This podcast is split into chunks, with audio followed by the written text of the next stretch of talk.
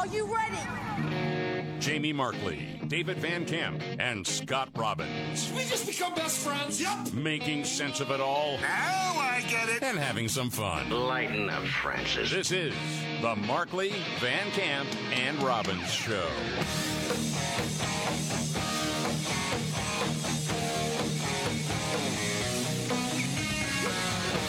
The Markley Van Camp and Robbins Show. I'm David Van Camp. There is Scott Robbins. Jamie Markley is on special assignment. He is uh, going to place some bids on Hunter Biden's artwork. yeah. Anyway, well, so uh, we'll be getting to the Hunter Biden developments uh, in just a couple of minutes. But Scott, right before coming on the air, you alerted me to the existence of some new audio. And I'll tell you this: the, the setup is this. Okay, so John Durham. Remember, the, this is the special counsel that had been investigating the origins of the Trump-Russia conspiracy theory. And while you know the the criminal exposure for the people involved is apparently very very limited, if ex- and actually, in his words, non-existent. Uh, he did say that there were a lot of problems with the origin of the Trump Russia investigation on the part of the FBI because this whole rumor started with the Hillary Clinton campaign. The FBI knew it started with the Hillary Clinton campaign. The Obama administration knew it started with the Hillary Clinton campaign way back in 2016. And yet the FBI opened up a full investigation, and we were subject to two years, and actually, there are still Democrats who believe it, of a conspiracy theory that Donald Trump, a duly elected president of the United States, stole the 2016 election with the help of the Russians. And yeah. that is a conspiracy theory that holds to this day. We just had audio of Representative Ted Lieu making reference to the Kremlin contributing to Trump's campaign. So, uh, it, so anyway, this is a big deal. So, uh, but of course, Democrats, uh, you know, as much as they want to talk about disinformation and whatnot, that's one piece of disinformation that they hold on to, and they are holding on to it for dear life. Uh, anyway, there's a hearing going on with John Durham as he is talking about what his findings were. And Democrats are absolutely beclowning themselves. and one guy who really doesn't need any help in this arena is a guy by the name of Hank Johnson. Hank Johnson, a representative yeah. Democrat from Georgia, who once feared that Guam might tip over if we put too many military officials on the island, too many uh, boats and helicopters and planes and people and whatnot. Guam might tip over. He also once extolled the virtues of having helium in balloons because then clowns and comedians can use that funny voice. I'm not making that up. None of it is all, all true. and it's then also went on a long screed about how if you gathered enough midgets together, they could beat a giant in a cage match. Right. On the House floor, this guy said. I this. mean, you know, there's it, it's a tough competition, but I believe Hank is the dumbest member of Congress. He's one of them. That is for sure. Top five yeah. easily. Easily. Well, he was asking John Durham about uh, the investigation, and apparently he made a fool of himself. I have yes, not heard this audio. Oh boy, okay. But anytime Hammer and Hank Johnson is in the news, I want to know what Hank has to say. Yeah, you're gonna love this one. Okay, all right, here we go. Investigation led to the indictment of only three individuals, correct? That's correct. Well, it's and indictment contrary, of, and contrary to the fervent prayers of some on this panel, uh, former FBI Director Jim Comey and former CIA Director John Brennan were not among those three who were indicted. Isn't that correct? That's correct. And to the extreme disappointment of some on this panel, your investigation failed to produce indictments against Hillary Clinton, correct? That's correct. Didn't indict Barack Obama. That's correct. Didn't in- indict Joe Biden. That's correct. Couldn't even indict Hunter Biden. We didn't Correct? investigate Mr. Hunter Biden. and of your three prosecutions, one ended with a guilty plea to an unrelated. Couldn't even get Hunter Biden. We didn't investigate Hunter we Biden. Didn't. No, he was. Wait a minute. Hold on. No, we didn't do that. Related. Uh, uh, uh, unrelated to the origins of the FBI investigation, and that individual received a probated sentence with no jail time, correct? Parts of that are correct. And the other two men you prosecuted went to trial on the charges, uh, charging they, they were accused of lying to the FBI and both were slam dunk acquitted. Isn't that correct? They were acquitted. And none of the individuals you prosecuted were ever charged with being Yeah, I don't know what a slam dunk, Slam dunk acquittal, acquittal. looks like, but There's like, well, they were acquitted. they were don't know. acquitted. Yeah. part of a hoax or a fraud or a witch hunt or a politically motivated deep state conspiracy against Donald Trump. Isn't that correct? I would not say that that's accurate. You mean you did charge somebody with being a part of a hoax? We charged Mr. Sussman with having knowingly provided false information to the FBI regarding Alfa Bank. But he was, he was acquitted though, right? After Well, that wasn't your question. he, well, he was Mr. Sussman was acquitted after you charged him, correct? Grand jury found He was found innocent by a jury of uh, by a unanimous jury of 12. That's not true. Well, What's true is the grand jury found probable cause to indict Mr. a- Sussman. A jury of Just well, that's not. Hold on a second. That's not true. I'm obsessed with the term uh, "slam dunk acquittal." I, Yes, I right. like that one. 'Cause, uh, I, I like where this video ended. Here, you got John Durham, who's like looking up at at the uh, chairman of the uh, committee, just like, do I really have to keep answering this guy's questions? Right. Because I don't know where he's going with this.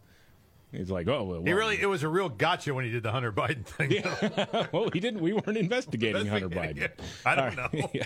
Uh, more on that later. Uh, well, speaking of Hunter Biden, uh, MSNBC's Chris Hayes is having a really hard time because he's slowly realizing that Republicans might actually be right to question why Hunter Biden had access to millions of dollars from foreign sources while his dad was vice president.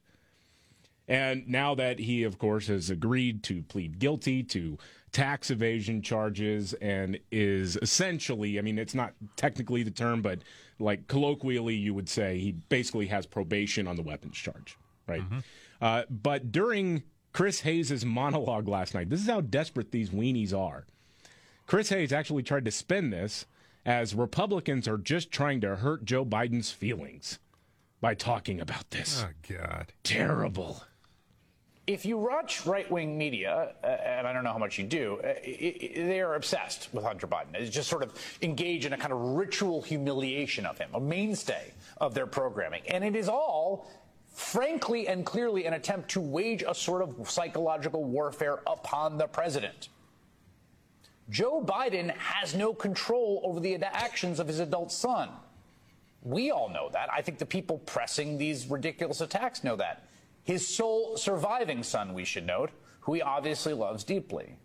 No one, no one should lose sight of what this was all about the sheer sadism of an attempt Oh, to God. wield a son's addiction against the father for political purposes. That's what has animated this entire enterprise from the beginning. I mean, he's not alone in having that assessment, which is completely dumb. I mean, it, it is it is absolutely not what the issue is, and I can prove that with one simple thing. Another one of Joe Biden's kids, uh, Ashley Biden, sadly has also struggled with drugs. And how often has anyone in right wing media gone after Ashley Biden? None that I'm aware of. I mean, there was one instance where it wasn't even about her, but it was it was from her diary. Remember that was found Yeah. left at a rehab facility that had one line in it that suggested that perhaps Joe was abusive towards her. And even then, it wasn't criticizing her. I mean, when we found out that Ashley Biden wasn't on the campaign trail in 2020 because she was in rehab, which the campaign lied about, Nobody was attacking Ashley Biden for that. Nobody's attacking Hunter Biden just because he's a he's a crackhead.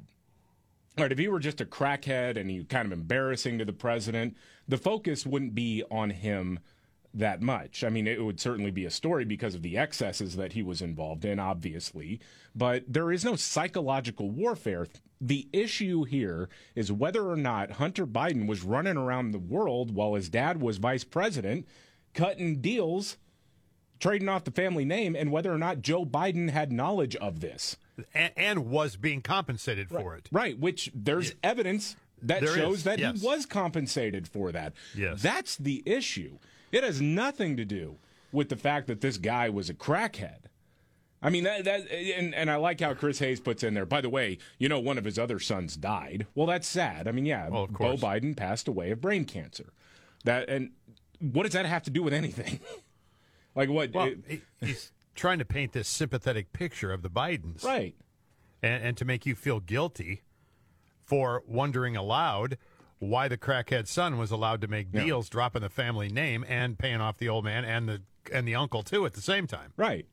And and seven other Biden family members who are on this alleged payroll. Do do you also do you remember during I think it was the first debate that Joe Biden and Donald Trump had, and Donald Trump was all over the place, and I remember coming in the next day saying, "Okay, yeah, he's lost the election with that. You you you know this was a chance to sort of reset with the American people, and he he he was all over the place, and I guess he was probably had COVID actually at that time, Yeah, yeah. because it was just a couple days later where he tested positive and had to go to the hospital."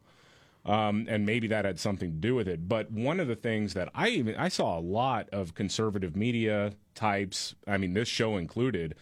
When Trump randomly blurted out, "Your your son got kicked out of the Navy for testing positive for cocaine," got kicked out like a dog, I think was the term, and a lot of people were saying, "Dude, no, that's not the issue.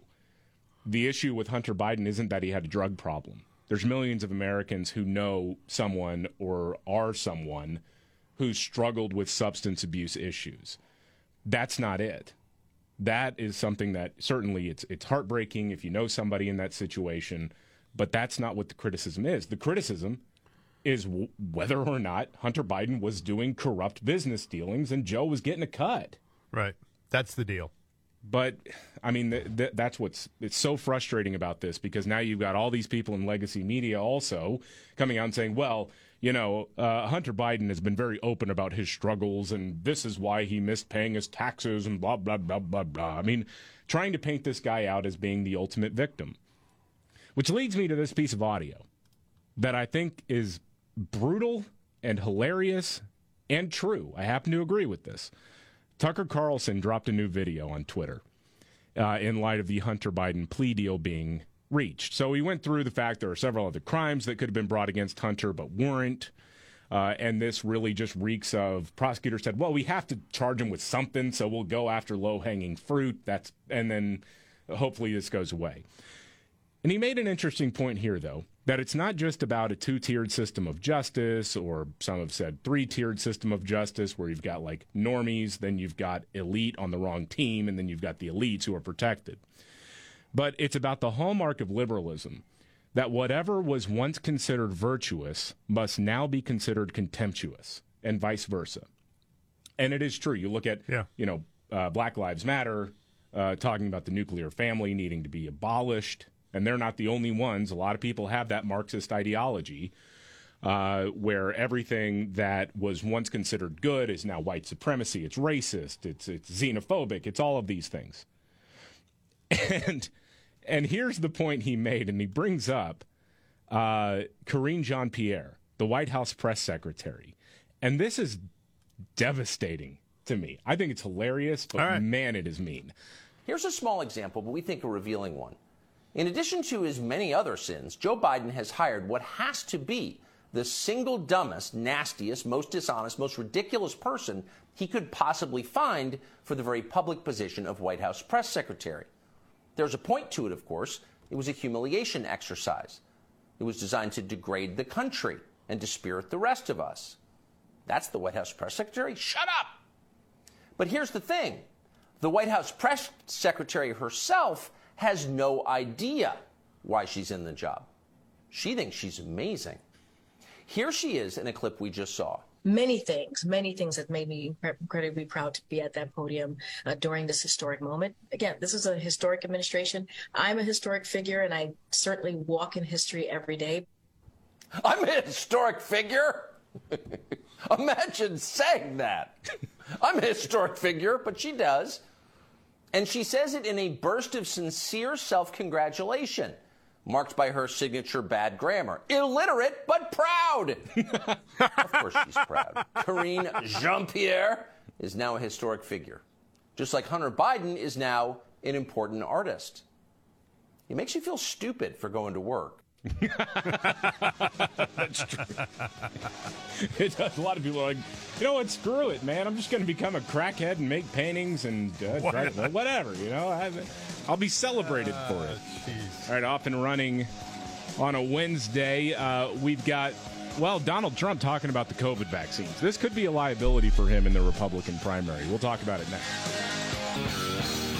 The Markley Van Camp and Robbins Show. I'm David Van Camp. There is Scott Robbins. Jamie Markley is on special assignment. Uh, we'll be getting to the uh, Trump talking about the COVID vaccines in just a few minutes. I want to start. I want to hit this story. Wild story out of Boston, where a 32 year old social worker was busted posing as a teenager in multiple high schools. Yeah, I read this story. Was this for some sort of documentary or I, I don't know what exactly the, the Uh, what purpose of this motivates you at 32 to pose as a high school student and go back to school? So she went to three different high schools, transferring from one to the other under false names. Uh, in the last academic year, I guess, yeah, the one that just ended. Uh, the school district says a Boston Public Schools staff member noticed irregularities in the paperwork on file and reported it to district leadership, who then contacted the cops. Now, according to the report, a guy showed up at the school and told administrators, hey, I'm going to be withdrawing my daughter because of bullying. Now, the police report said school officials found this decision odd because the woman was enrolled at the school less than a week earlier. So, somebody going in like Ferris Bueller style saying, I'm withdrawing my daughter because she's being bullied. School district's like, well, that didn't make any sense. She just got here.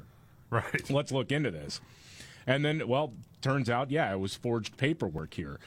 Now, this is my favorite part of the story. WCVB TV went to one of the schools and talked with a couple of the students. And this is, I, I don't know why, I find this so, so awesome and endearing what these kids have to say as they're processing this news.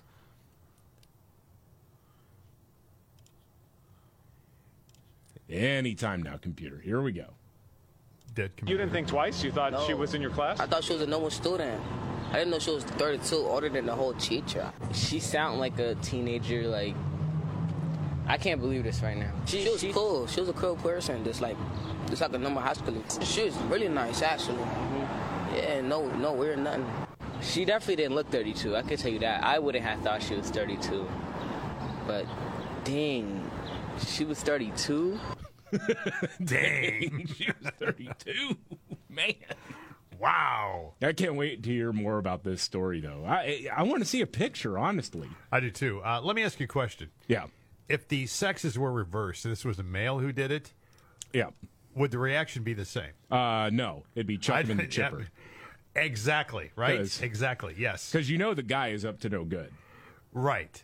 Like, but we just assumed the woman was just goofing on people. well, I don't right? know if she was goof, goofing or whatever, but yeah, Yeah. if, if it's a dude doing it, you're like, okay, Yeah, yeah. well, It's it's a whole different what, thing. Yeah. What's what's your problem here, guy? Well, Yeah, what exactly right. were you up to here? I know. I know, but I can't believe you pa- at 32 I know. you passed as a 17, 18 year old. Yeah, Yeah. A bunch of women in Boston are like, "What is your skincare routine?" Yeah, no Um, kidding. Tell me about that. Wow. All right, we'll get to uh, Trump talking about the COVID vaccines. This is the Markley Van Camp and Robbins Show. The Markley Van Camp and Robbins Show. I'm David Van Camp. There is Scott Robbins. Jamie Markley is on special assignment. Thank you so much for being here, as always. You know, Scott, we've talked about this for more than a year at this point. As soon as it was made very, very clear that Ron DeSantis, the governor of Florida, would would very likely be seeking the nomination to be the Republican presidential candidate. And while Trump is still obviously the front runner, up by double digits, and it's not even close. Um, it, it really looks like it is between Trump and DeSantis. And I've I've said for more than a year, the biggest liability that Trump has is the COVID response. Not for the reasons that the left have tried to pin on him, like like Joe Biden saying if if if Trump had done his job, all the people would still be alive. Blah blah, blah all that nonsense. Yeah. No, it's it's it's that you know he essentially handed the keys over to Anthony Fauci. Yeah. And that's a liability because when you can contrast that with the governor of Florida, who at first listened to some of the advice, there were some lockdowns and whatnot, but then pretty soon, very publicly, started pushing back against it. And he took a lot of heat from liberal media about it. I mean, do you remember uh, when the Super Bowl was in Tampa You had CNN down there freaking out because there are all these people. They're not wearing a mask. Oh yeah. Yeah. Oh yeah. All that craziness. And so I, I, I do think that on the biggest event of the last three years, which was COVID, Ron DeSantis, quite frankly, can absolutely draw a distinction between himself and Donald Trump. Well, he stood strong too. Yeah. In the face of some of the craziest criticism Yeah. on the planet. I mean, he stood firm in his beliefs Yeah. and the belief on how he can handle this in his own state. And, and then you're hearing about more and more about the, the COVID vaccines, which were developed because Donald Trump pushed Operation Warp Speed. They were turned around very quickly. And the jury is still out on like how many people were injured by the vaccine and all that. That's going to take years to really unwind. Uh, but once it became clear that these vaccines were not doing what they were supposed to be doing, you know, Ron DeSantis started backing away and saying, "Listen, if you want to get it, you can."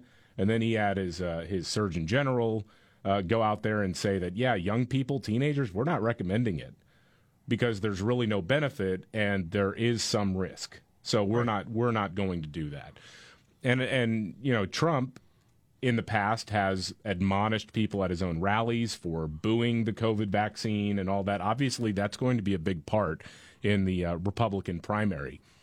And so that brings us to this moment from that interview on Fox News when Bret Baier asks him point blank, Do you think, in your mind, the vaccines worked? Did they work? It's a, such an interesting question because not only that, I also did the Regenerons of the world. You know, the whole. Well, we did a tremendous job on that. Uh, but we had a vaccine. Now you have different. You have different COVIDs. You had COVID 19, and then you have different COVIDs. But we had a, original was COVID 19, which was the roughest one. So I have a Democrat friend who's very smart. Hopefully he votes for me, but he's very smart. He said, I don't understand one thing about you. I watch your rallies, they're incredible. You talk about beating ISIS, you talk about taxes, you talk about uh, regulation, you talk about everything. But you never saw said that I've never heard you talk about how the incredible job you did with the vaccines because as you know, I got them done in nine months, and it was supposed to take anywhere from five to 12 years. I broke their ass, okay? and you know who doesn't like me too much? The FDA, because they were very bureaucratic, and I got it done. And he said, You may have saved in the world, throughout the world, 100 million people, and you never talk about it. I said, I really don't want to talk about it because, as a Republican, it's not a great thing to talk about because, for some reason, it's just not. For some reason? Yeah, for some reason, because people love the vaccines and people hate the vaccines. Yeah. I, I I think again when you're when you're saying, hey, look, I I horsewhipped the FDA to to rush through or to get this approval done. You know, in the heat of battle, I think you can defend that.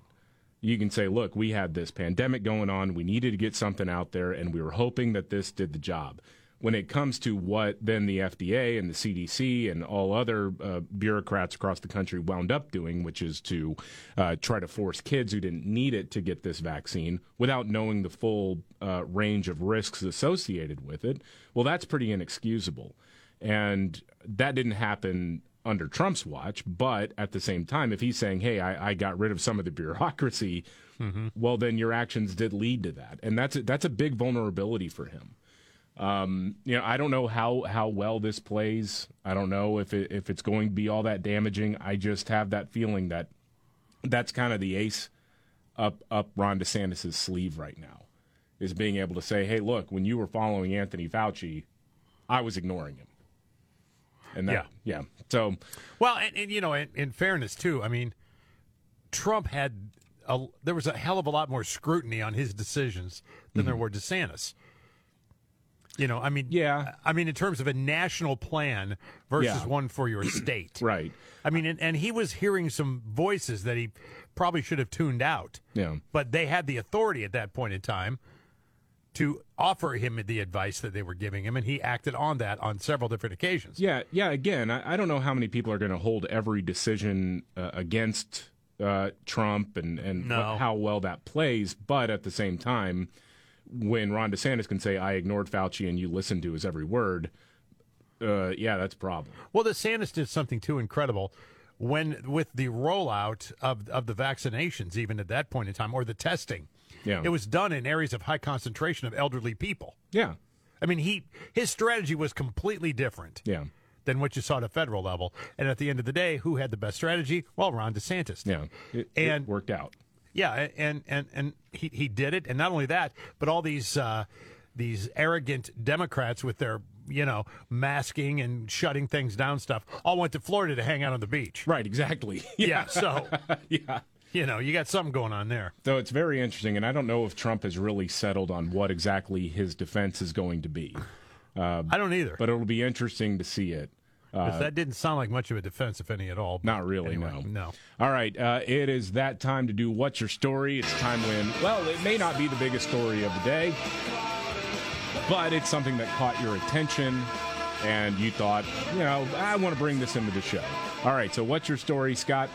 What are you bringing in today? Uh, Chicago's new far left mayor, Brandon Johnson, is working hard to implement a $25 million program that would subsidize rent costs for illegal immigrants. you can't even make this up. A plan, a plan that comes as Johnson's liberal allies in the press uh, say you got to cut funding for other priorities to do this, like policing, which we need more of. And these are liberal allies. Johnson is eyeing a plan right now to provide more than 6,500 illegal immigrants with six months of rental assistance. Again, boy. 25 million is the cost, according to the Tribune this morning. Both city and state taxpayers in Illinois would be on the hook for the plan, given that Johnson is seeking state assistance, quote, post quote, mm-hmm. to fund it. In addition to the rent subsidies, Johnson also wants to work with the federal government to expedite work permits for the illegal immigrants so that they can sustain themselves after these subsidies expire. Okay. He said that this is really ultimately resettlement. That's what he said. Okay.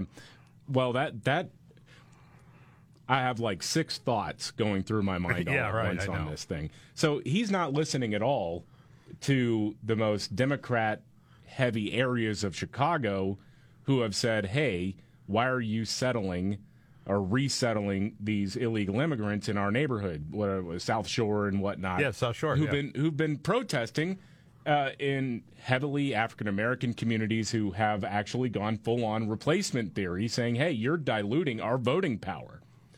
To which I respond, "Well." I looked at the election and y'all voted for this. You voted for this guy. Yeah, exactly. Yeah, sorry.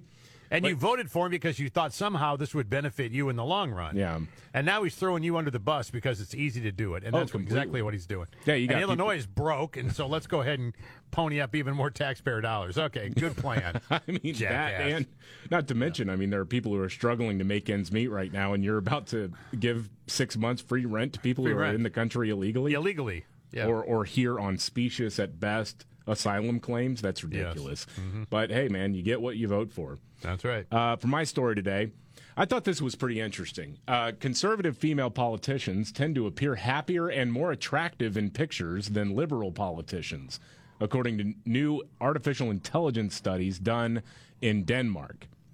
So they found AI can predict a person's political ideology with 61% accuracy by analyzing just one headshot. What they did was they put 3,200 publicly submitted photos of political candidates who ran in 2017. Uh, they put it into the, uh, what is it, Microsoft Azure's Face API tool to assess the person's emotional state. The analysis found that uh, about 80% of the faces displayed a happy expression, 19% read as neutral. But on the left, basically, the more unhappy you look, the more liberal you are. And I think it's actually sort of it's looking through the wrong end of the the microscope. It's the more miserable you are, the more liberal you are. That's true. Because it, it's it's been such a weird shift, really noti- uh, noticeable over the last I don't know 15, 20 years. Now you you've got some years on me, Scott, so maybe you've noticed this earlier than I did, but it just seems like uh, it has really flipped. When I was growing up, the idea of like conservatives were sort of like frumpy, you know, older, get off my lawn types, you know, a little bit more serious about things. But now, man, every mainstream liberal that I see on television, that I read in newspapers, they are all miserable people Who, oh my gosh, yeah. It's like if it's not for complaining about politics, they don't have anything to live for. I feel bad for them. Well, and they get up in the morning looking under their bed for something to complain and whine about. Yeah. And they do it all the time. And you can, well, you know, again, I don't want to get into structure of their purple hair and nose rings Yeah, and well, you know that sort of thing. But Well, you do that. It's it's the midlife crisis, really. right, Yeah. yeah, it, it's just it is though. I've often said that. I said, you know, the happiest people I know are conservative people. Yeah, they don't. and the most miserable. And again, this is me. This is just my life experience. Okay. Mm-hmm. And and the more miserable they are, the the more far left they are. Yeah, I remember one of my Because there's favorite. there big and really and because there's boogeymen everywhere. Yeah, There's people out to get you everywhere. And if it weren't for them, you would be, you know, if it weren't for B, you'd be here. yeah. So it, it doesn't make any sense. I remember one of my favorite listener emails was a hate listen. Uh, somebody just really hates the show, and I had made Oh, that yeah. point that you know every liberal I know is just kind of miserable in their personal lives. Like there's just an utter lack of fulfillment, and you know you have to look at every individual uh, to figure out exactly why there's a lack of fulfillment. Uh, but this lady wrote in and just said, I just want to tell you, you're completely wrong. I'm liberal and I am very fulfilled, all caps. and I'm like, lady, lady, you stopped what you were doing, found my email address, and then sent to me an email that contained the phrase, I am very fulfilled in all caps. Right. Yeah. Do your cats know where you are? I mean, lady, obviously you are lacking something. And I feel bad for that person. I really do. But That and all the psychobabble nonsense that they spew all the time too. You know. Right. Yeah. It is it is a little bit sad, Yeah. but science Yeah. has shown now that uh, yeah, the more conservative you are, the happier you appear to be. Interesting stuff there. Uh, Follow the science. Follow the science, exactly. That's right. Yeah, maybe liberals. That's why liberals like masks so much because it, it hides their frumpiness. well, we got a news update on the way. This is the Markley Van Camp and Robbins show. The Markley Van Camp and Robbins show. I'm David Van Camp. There's Scott Robbins. Jamie Markley is out today. Thank you so much for being here as always. So, uh, Hunter Biden has struck a plea deal, of course, with prosecutors, pleading guilty to two misdemeanor tax charges and essentially getting probation for the gun charge. Um, a lot of people have been pointing out that this really isn't uh, the same treatment that a lot of other people would get. You know, I mean, it- one of the examples that I've made repeatedly here is on the gun charge in particular, lying about drug use while uh, going through the process of, of purchasing a firearm. Uh, there's a woman in Virginia who's going to prison for upwards of two years for doing the exact same thing. But she's not the wealthy son of the president, so yeah, she's going to prison.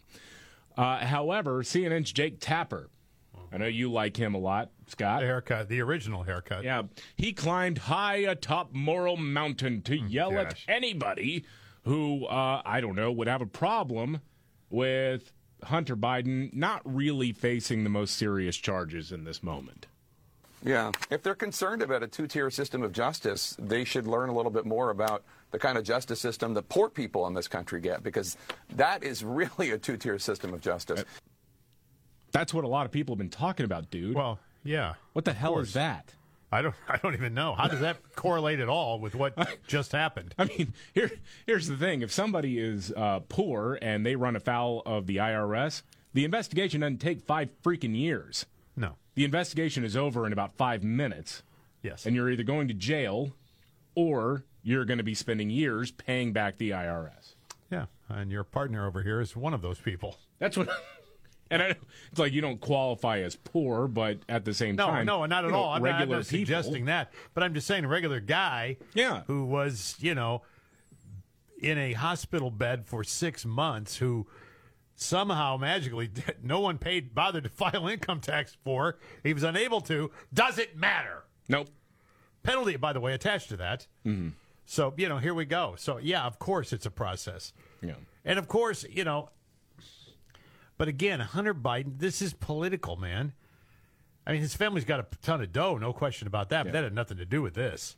Oh no, the, And the money had nothing to do with you it. got you got powerful people who are looking Yeah. out for him. Yeah, so rich, poor, or otherwise. Yeah, Yeah. absolutely. I just love that though. Jake Tapper going, well, you should uh, learn a little bit more about how poor people are treated. Yeah, I know. A lot of conservatives have been talking about the January Sixers too. Yeah. I hope there's enough oxygen when you ascend a moral mountain. Jake. Right, right, exactly. He got there on the back of a Sherpa, by the way. Yeah, no kidding. Yeah. Uh, I like this story. If you're looking for a new job, a billionaire in the UK is hiring a live in dog nanny to take care of the family's two dogs.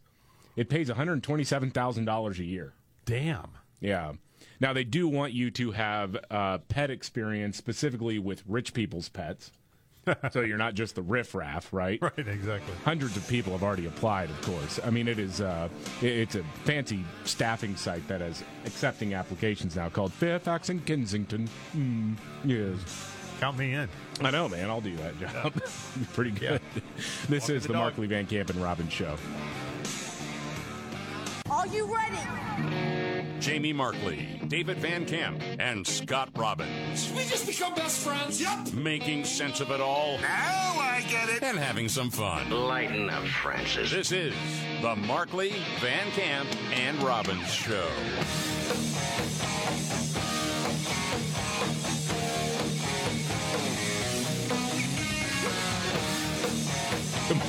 The Markley Van Camp and Robbins Show. I'm David Van Camp. There's Scott Robbins. Jamie Markley is Ah. out today. Thank you so much for being here. I got to tell you something, man. I got to, every time, man. David Van Camp starts to laugh out loud right before we go on the air, and I say, "You got something?" He goes, "Oh yeah, got something." I think so, yeah. So right, uh, okay. today, the House of Representatives is holding a hearing featuring John Durham. This was the special prosecutor who was investigating the origins of the Trump Russia investigation. And, you know, again, the, the criminal exposure to the players involved was extremely limited. But the main takeaway is that this never should have happened. Now, one of the reasons why there is a lack of criminality is because the bar is so low when it comes to opening up a counterintelligence uh, operation or investigation. Yeah, they can pretty much do it even if they know it was based on a lie. So John Durham is testifying, and everybody's doing their stupid little speeches. And if you've listened to the show long enough, you know a lot of times I I hate stupid little speeches Right. on Capitol Hill. It has to be something really good for me to appreciate it because at the end of the day, with the Durham stuff, nothing's going to happen, obviously. Right. But we might as well have a little bit of fun along the way. And for that, I bring you audio from Representative Troy Nehls, Republican, uh, who was talking about the investigation into Donald Trump for allegedly being a Russian agent to steal the election. And here it is. On page of your 50, page 15 of your report, it says that in the summer and fall of 2016, Dolan and Danchenko traveled to Moscow in connection with a business conference. The business conference was held at the Ritz-Carlton in Moscow, which, according to the Steele reports, was allegedly the site of salacious sexual conduct on the part of Trump. Parents, if you're watching, earmuffs for your kids now, folks. Put earmuffs for your children. Mr. Durham, was this salacious sexual conduct? What is that? Um, the allegation was that. Um, Okay, don't don't answer it. I will. Okay. Think about this, America. In the game of politics, it gets dirty and nasty, and the people will say anything to beat their opponent. But this is the government doing it. Even the director of the FBI, Comey, said it's possible Trump was with hookers peeing on each other. Christopher Steele said an infamous Trump pee tape probably exists. Alleged pee tape incident was the only sex Trump party in Russia. You want to irritate the suburban mom at home? J- Five months before an election, tell them the Republican leading candidate is peeing on prostitutes. We are aware of the member of this committee having an alleged affair with a Chinese spy, I refer to as Yum Yum, but this is a new low for anyone, and I would hope Mr. Swalwell would agree with me. I don't know where Yum Yum came from, but he's he's referring to Fang Fang. Yum the, Yum. The, the spy. Gosh dang. The spy that You know- Eric Swalwell was involved with. and and Swalwell is there, correct? Yeah, he is. Yeah, he's Yeah, he's there. sitting on right committee. there. I mean, that, that's why you can hear people, the Democrats are like, boo, for Oh, shame. All we did was accuse the, the, the former president of having hookers pee on him, and you're bringing up yum yum. How dare you, sir? We need decorum in this. Gosh. We are aware of the member of this committee having an alleged affair with a Chinese spy, I refer to as Yum Yum, but this is a new low for anyone, and I would hope Mr. Swalwell would. I like that. Though. So, uh, Representative Chip Roy, uh, uh, uh, Texas Republican, uh, is just up and to the right of Representative Nehls, and as soon as he says "yum yum," okay, so he's just trying to hold back a Right. guffaw at that point. Chip Roy, fairly serious guy, but it's it's it's funny because he he's just about to start laughing. I don't know why he refers to her as yum yum, but that's fine. All right, we we'll, I'll go along with that. I, I I have no problem calling Fang Fang yum yum. No, th- it's perfect. I prefer it actually. The Fang Fang Yum Yum. That's actually number 17 at my local Chinese restaurant. I don't know if you knew that. Any, Extra yum yum. yeah. Uh, moving on. Uh, Hunter Biden, of course, has struck a plea deal with prosecutors, pleading guilty to two misdemeanor tax charges and essentially getting probation for the gun charge. It's it's not technically probation, obviously, but they're basically saying don't don't do it again, or we reserve the right to prosecute you Right. um, which is not how that works. If if they do bring that charge, a lot of times that person is convicted. Uh, most of the time, that person is convicted. Um, anyway, his lawyer, Hunter Biden's lawyer, was on MSNBC and was asked whether or not he was worried that the judge wouldn't take prosecutors' recommendation for Hunter to avoid jail time, and was asked, "Hey, do you think that would be fair?" The prosecutors are not asking for jail time. Are you concerned that the judge here might freelance? Um, I think, you know, look, there, there are documents that haven't been publicly released yet. I think people have reported what the product, prosecutors are asking for. I think you have to wait till the court proceeding happens to know. But, you know, I think the judge is going to do what's fair. And I think what's fair is, you know, my client gets on with his life. Mm-hmm. It's just fair, Scott. You know, I, this Hunter is a good person nonsense. Yeah. He's not a good person. No. He's a bad person. He's a bad guy. Uh, well, yeah. He, I mean, any guy that ignores a child he created and fails to support or even acknowledge, screw you. Yeah. That alone. N- not to mention everything else with this guy. All right. And Joe Biden's a bad dad. Well, well, yeah. I mean, I, I, I heard him say this the other day, and again, I've heard this term before, where where they'll they'll do this in in in their showing their support.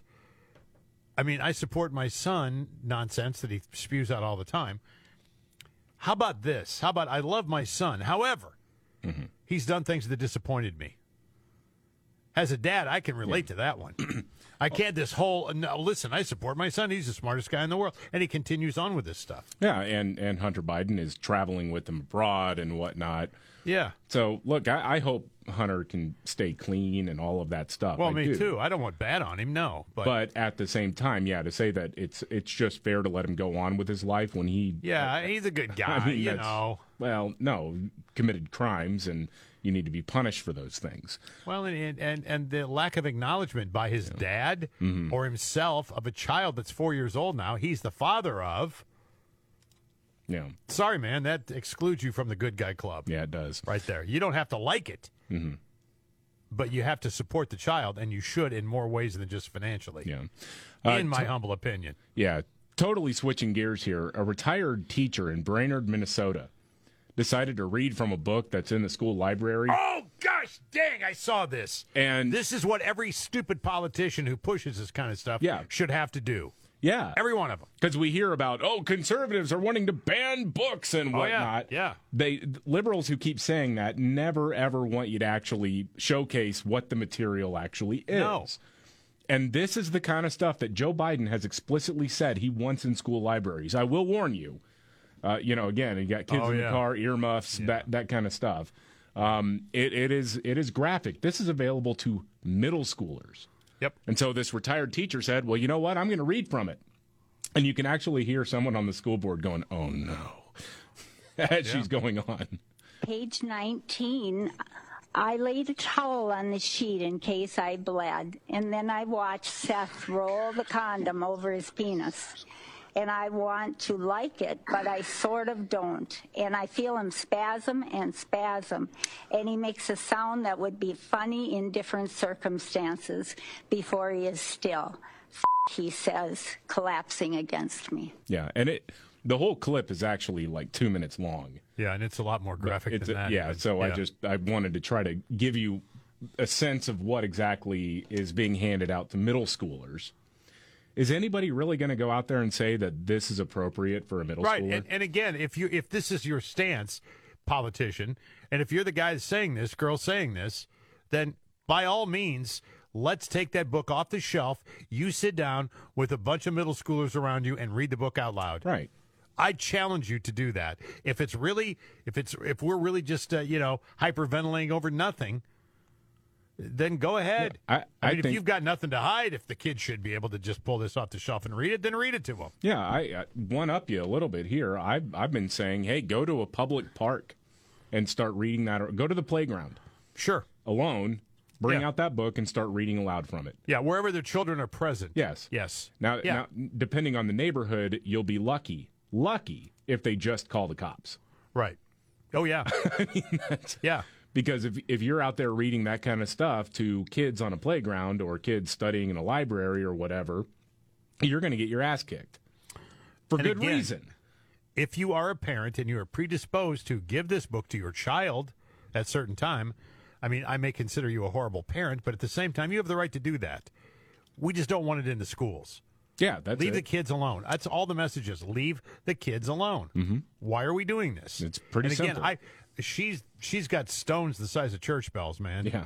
Going up there and just ripping through that thing Mhm. as a retired teacher. Yep. And and they should embarrass the school board. Mhm. You should. All of you. All of you should take turns reading the next chapter. Absolutely. Gosh dang, that would solve this problem quick. Oh, yeah, it would. Yeah. I can tell you that right now. It really would. Yep. Uh, on a much lighter note, uh, today, I guess, is the first official day of summer. Yeah, uh. A lot of people have been in summer mode for weeks now, but uh, it's the official first day of summer. Um, and uh, there was a new survey that was done. They collected the top 50 moments people love about summer, uh, and there's a lot, a lot to it. I, I will tell you this: that uh, some of these you can tell uh, were not responses from people who live in Texas because it's freaking hot right now. Yeah. Uh, but uh, one of them, like number 15, was exercising outside. Uh, yeah, I mean, you can do it in the morning, but Sure. a lot Yeah. of places in this country, uh, it's- after about 11 o'clock, it's pretty unsustainable. Um, being more likely to be spontaneous, yeah, in some cases, yeah. Oh, yeah, I could see that. A little bit more uh, stuff to go do. Mhm. Um, occasionally, actually wanting it to rain. Yeah. Yeah. Yeah. Where I am right now, yeah, desperately need it to rain. Uh, the first sip of a beer or a glass of wine on a warm day. Yeah, I, I get that. I remember that. Yeah. Uh, wearing shorts every day. Well, yeah, I do that pretty much every day anyway. Yeah, you because, Well, I'm a slob. Well, and plus the fact you live somewhere where you can get away with it pretty Yeah. much every day. It's not 20 below zero. Right. Yeah. That's that's very true. Mhm. Uh, getting a tan, yeah. Going to barbecues, the smell of grilling in the neighborhood, I always Yeah. love that. Yeah, Uh, sleeping with the windows open. Again, I don't. I'm not doing that. Um, uh, eating outdoors, both in your backyard and on restaurant and bar patios. Again, depending on the time of day and what the temperature is. If it's 110 outside, then eating on the patio isn't a great idea. Not fun. No. Uh, the smell of freshly cut grass. I used to like that. Yeah. Yeah. I like that. Man, I, I was just, I went to go pick up my kids from their uh, grandma's house on Sunday, and th- she had just had someone come by and mow the lawn. And every time, this time, like when it's really hot outside, I have flashbacks to football summer camp. Like just immediately, I'm thinking, I'm looking around almost instinctively for coach to start yelling at me. And it, it- it's just that I love the smell, and I have a lot of good memories as well of playing playing football. But yeah, I just my first reaction is, "Uh oh, where's coach? Is he going to make me do push-ups on the asphalt Yeah. again?" And you know, you're right. And, and, and summer workouts with full pads. Uh huh. Yeah. Yeah.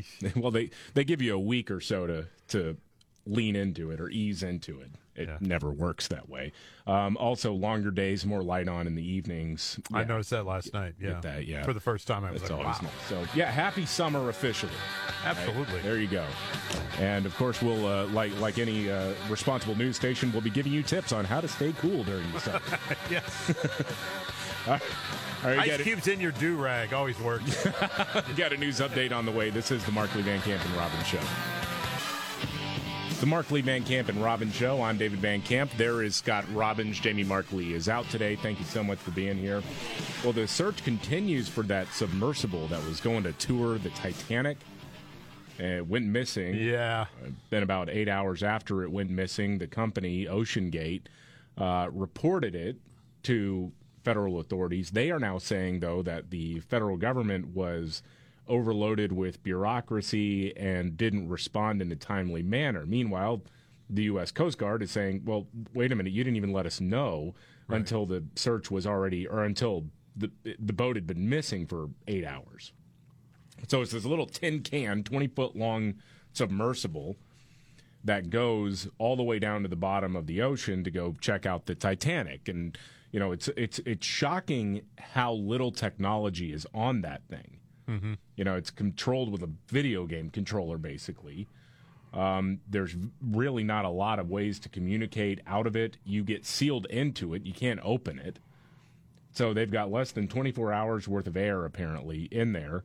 The the potentially good news is that evidently the Coast Guard has heard they put so what they do is they put planes up in the sky and then they drop uh, sonar uh, technology, whatever buoys, I guess is the word for it, um, on the water, and they try to pick up sound from underneath the uh, waves, underneath the the surface of the ocean, um, and they picked up some sounds. The problem is they don't know what it is. Yeah, they don't think that's anything now. Yeah. So Yeah, they, that's kind of the latest. Yeah, there there'd been some hope that maybe that's what it was, that it was this sub uh, submersible, but it's not. Uh, you know, again, You we know- don't know. Can I ask you a question? I don't know if you know the answer to this. Generally speaking, we don't ask questions we don't know the answer to. However, I'm going to ask it anyway. Okay. There have been documentaries where people have gone to the wreckage of the Titanic and filmed it. I've seen them. Yeah. And so they know where it is, correct? Yeah. They know where the Titanic is. Yes. But if in fact they were going to the Titanic, and if in fact has advertised it was somehow caught in the Titanic itself, the remains of the Titanic, wouldn't you be able to find that quickly? Wouldn't you know exactly where it was? Well, I don't. I don't know. I'd heard the the rumor that maybe it got stuck in the Titanic, but I Yeah, think that's it takes quite a quite a while to actually get to the boat. Okay. So they're they're thinking that it's it got you know where whatever state it's in, Right. it's floating in the middle uh, somewhere of the of the wreckage of the Titanic, or no, no, no, between the near- Titanic, oh, Titanic. and where they launch off that of it- so it's not lodged within the Titanic, which was something the original hypothesis was. yeah, they were tossing around. And if it is lodged in the Titanic, uh, there's no hope in getting it. I mean, they can't. That's too far down. Yeah, as my understanding at least. But how did they get all those camera crews down there before? Well, camera technology you can get small cameras down there. Yeah, I suppose you can drop them down there. And you, yeah, and you just hope that you know you don't get stuck. In, it's all it, it's all just crazy, and the fact they pay two hundred fifty thousand dollars a person to do this, and the safeguards are golly. Yeah.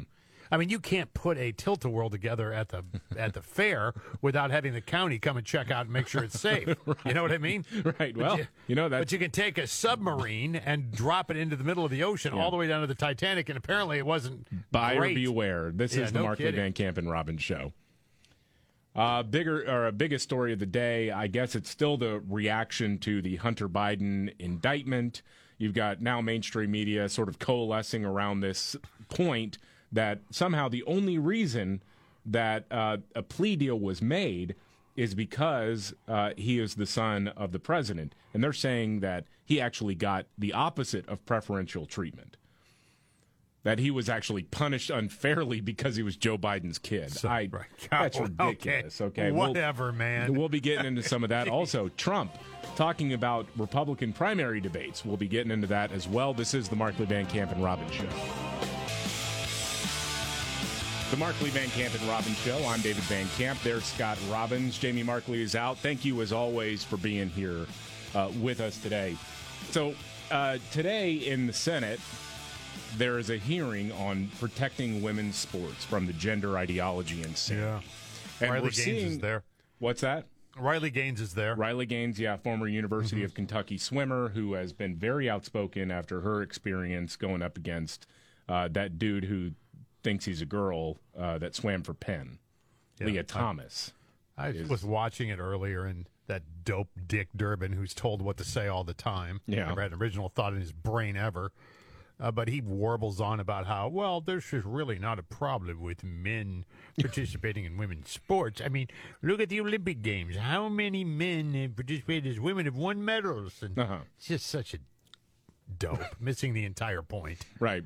Um, I thought this was interesting, though, because the entire debate, if you're on the left right now, is hinged on the suspension of reality, on not accepting that there are physical differences between men and women. So, when that's the case, you have to create straw man arguments. You have to make things up, essentially, in order to uh, try to prove your non existent point.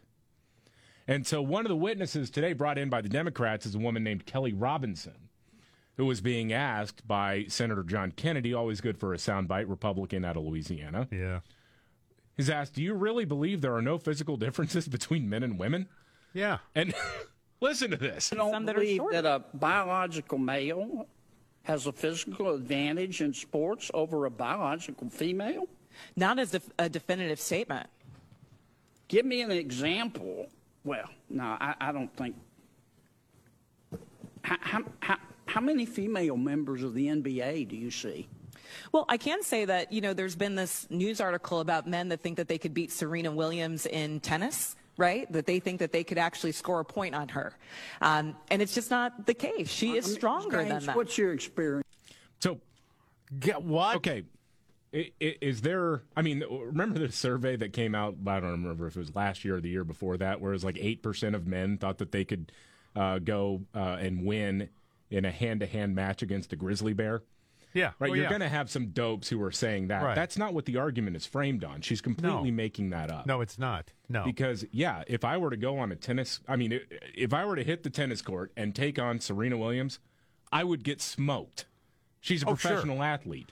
Yes. I'm a tub of goo radio host. If I were to go one on one with Sue Bird, she'd beat me like a drum. right. There's no question about So- that. But that's not the argument. The argument is all things being equal, meaning uh, if you have two elite athletes, one's a man, one's a woman, in many sports, if not all sports, the elite athlete who is male will probably beat the elite athlete who's female. Serena Williams said that. Yes, she experienced it. Yeah. And actually, that gets brought up by Riley Gaines, who you mentioned good, was okay. there. Good. Um, What's your experience, Ben? Male, female. Both Serena and Venus lost to the 203rd ranked male tennis player, which they're phenoms for women. Um, my experience, my husband, he swam at University of Kentucky as well. In terms of accolades and in terms of national ranking, I was a much better swimmer than him. Um, he could kick my butt any day of the week. Right. That that's that is the argument, and and what what liberals do all the time with this whole thing is try to split hairs, make things up. Like, well, you know, obviously this radio show host couldn't beat Serena Williams. I'm not making that argument. Nobody's No. making that argument. but if you put Serena Williams in there against uh, Djokovic, he wins. Yes. Every single time. Well, and she knows that.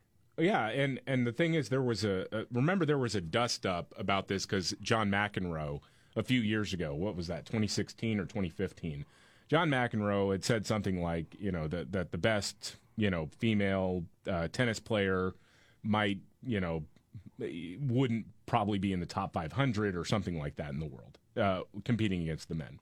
Just a, a, a statement of fact and everybody flipped out about it. Oh yeah. And and even Serena Williams got in on it. And the funniest part was I remember pulling the audio at the time of an old interview that she did with David Letterman, where Serena Williams herself was saying, "Oh no, I couldn't compete in the men's uh, division. It's a completely different game. It's faster. They're they're bigger, faster, and stronger. That that's just what it is. That's the reality of it." And as Riley Gaines pointed out, yeah, the world number 203 swept the Williams sisters when there was sort of this redo of the battle of the sexes. Yeah. So it, it's it, it doesn't make Serena Williams' accomplishments any less to acknowledge that there is a huge difference physically between professional male athletes and professional women athletes. Yeah. Or collegiate women and men athletes. And uh, again, they just have to make up this total straw man argument. They have to split hairs about definitions. Like, well, I don't want to just say it as a as a statement of fact that men are stronger than women. Blah blah blah. It's all nonsense to me. Of course it is. and, and again, they, this is one of those topics that I cannot believe. I cannot believe we're arguing about. I really can't. Right. I really, I, honestly, I can't. I Oh. can't believe that we're arguing about a man competing against women who thinks he's a woman, therefore he is a woman, and receiving the accolades and the medals and whatever else. Yeah. It's ridiculous. It it is ridiculous. now yes. the Olympic Committee is going to have a problem because it's going to come their way eventually. Yeah, they've already gone back and forth on it. they got to figure this out because about, this is going to be insanity if it yeah. happens. Yeah, they they they want to quibble over testosterone levels, and it's like, yeah. well, that's that's not actually the biggest issue. Yes. You're talking about bone density, muscle density, yeah. height, weight. There's a whole lot of things that don't just come down to your hormones. I, I mean, yeah, I mean, I keep I keep waiting. I keep waiting for some guy who is. Uh, 10th man B League NBAer who decides I'm going to be a girl and go grab a paycheck from the WNBA, and right. who's going to stop him? Yeah. And he's going to be the best player in the WNBA. And again, not to take anything away from the players that are there, they're good. I couldn't beat them. But I'm just saying that this guy has the skill set to get that done. Yeah. Same thing with some guy who's going to all of a sudden play professional softball. Mm-hmm. You know, he's a major leaguer, maybe washed out, but, you know, you know, hitting line drives all over the place. I heard a, uh, a counter argument with baseball uh, that was made because there was a time years ago where uh, softball pitcher uh, pitched to some big league players. Yeah. and they couldn't hit it. Right. And they said, "Well, see, obviously, you know, she's stronger or whatever." And it's like, "Well, you don't know anything about baseball or softball." No. because No. the reason they had trouble picking up the ball is because when there's a huge difference between overhand and underhand throwing. Yes. It was about technique, not about raw strength or speed. It was like you're not used to trying to pick up what the pitch is when it's coming at you from below the belt. And also, we'll see what happens after they do this for 10, 11 times. Yeah. Oh, right. They'll figure it out. Yeah, they'll of course figure they it will. out. Yeah. Yeah. All right. Uh, moving on. Fox News aired a little bit more of the Trump interview with Bret Baier, and the topic of primary debates came up because Trump has once again, like he did in 2015 uh, and 2016, suggested that he wouldn't partake in uh, Republican primary debates. The first one is actually going to be August 24th, and it's hosted by Fox News. Um, and uh, well, he's not so sure he wants to do those. Um, and here is his reasoning uh, that, or the reasoning that he gave on Fox. I, I like to debate. I mean, I probably am here because of debates. I don't mind it at all. But when you're 40 points up and you're running against, and even one came out today that you saw 51 points up, why would I let Ada Hutchinson, I call him Ada because, you know, his name's Asa, but I call him Ada for whatever reason. Why is that? Uh, he needs. I think he's weak. Okay. I think he's ineffective. But why would Yeah, I don't get the. I don't like Asa Hutchinson, but I don't No. get the Ada thing. That doesn't make any sense to me. But anyway, I let him, uh, Chris Christie, who's got nothing going except I could be tougher on Trump. He's not tougher on anybody's slub. But why would I let these people take shots at me? Why would I allow a hostile network, Fox? You know, pretty hostile. Why would I allow? You get a fair shake. Okay, but I mean, this is a fair interview, but it's hostile. It's on the hostile side. I wouldn't say it's a puff piece, but that's okay. Hey, Bret, why would I allow a hostile network and then allow people that are polling at zero? They're polling at zero, many of these guys. One of them is zero with an arrow left. Now, I think that's a mistake. In other words, a zero, that's less than zero.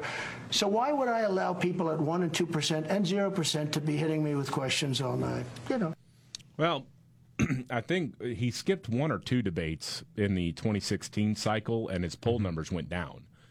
And part of the reason is because he wasn't there to defend himself. And so I, I don't know if you got like 10 people up on a stage all using you as a punching bag and you're not even there. I mean, Trump should absolutely do the debates.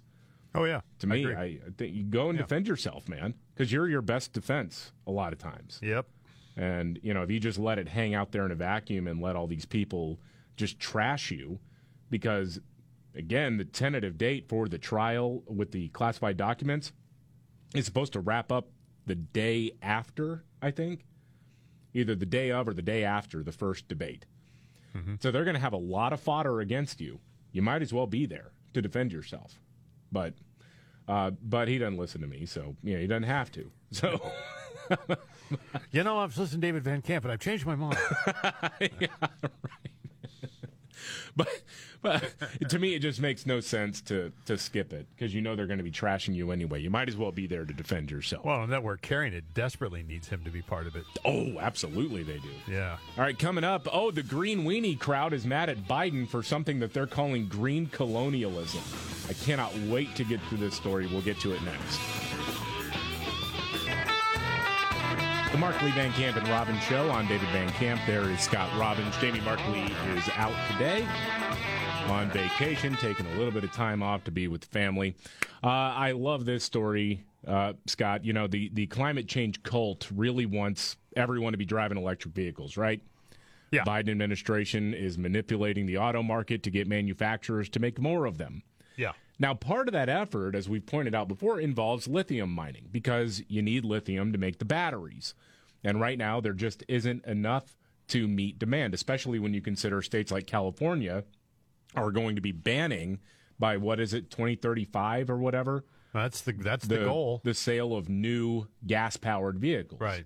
So we we are way behind on producing enough of these things. Um, so you got to start mining, right? You can't, and you can't just re- rely on Australia, on China, on Africa, on South America. You got to do it here if you're going to meet that demand. Uh, the Biden administration has been touting a huge lithium mine being dug up in northern Nevada as well. It's like a $2.2 billion project, huge operation. But now environmentalists are mad about it because digging for lithium is dirty and it pollutes. You know, what do you want? Uh, right. I mean, what do you want? Also, activists say it desecrates Native American land. They're calling it green colonialism. Golly.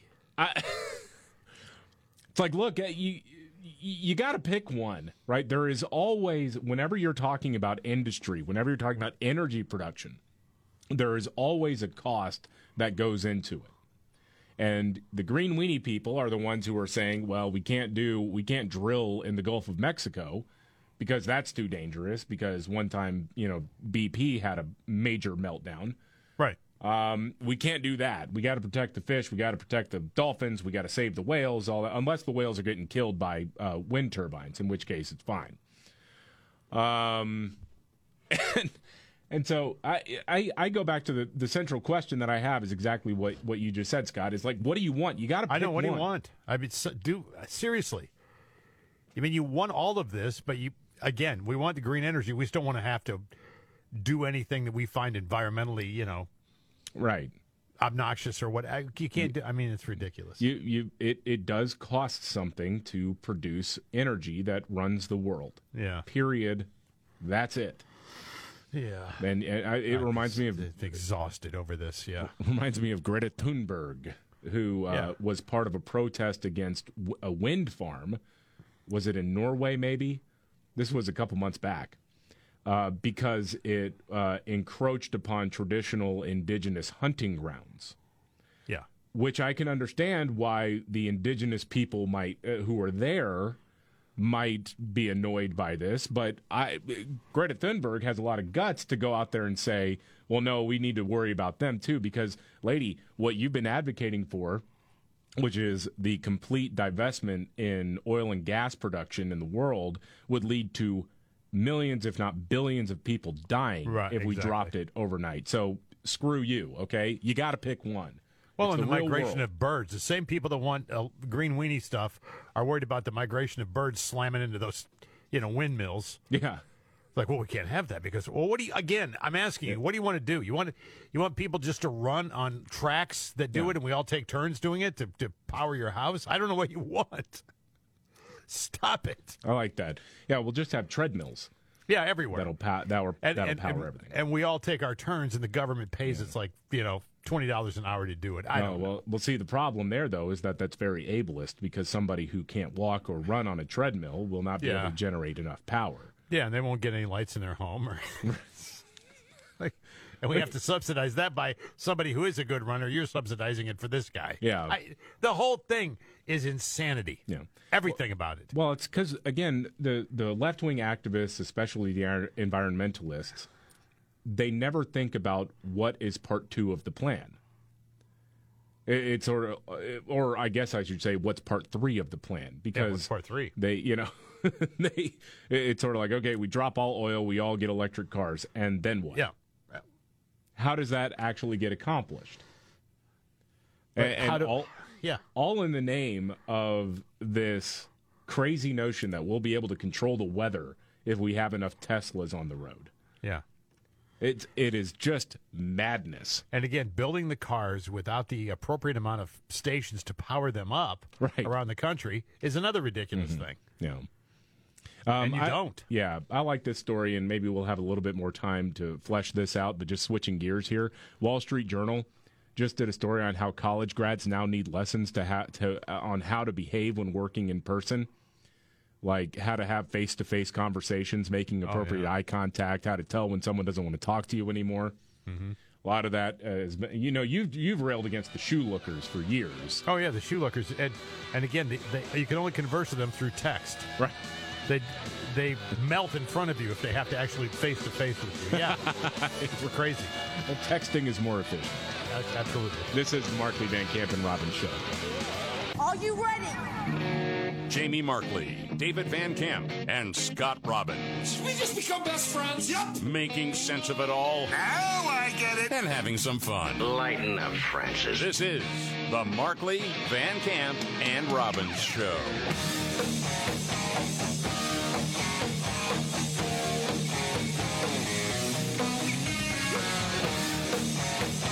The Markley Van Camp and Robbins Show. I'm David Van Camp. There is Scott Robbins. Jamie Markley is out today. Thank you so much for being here, as always.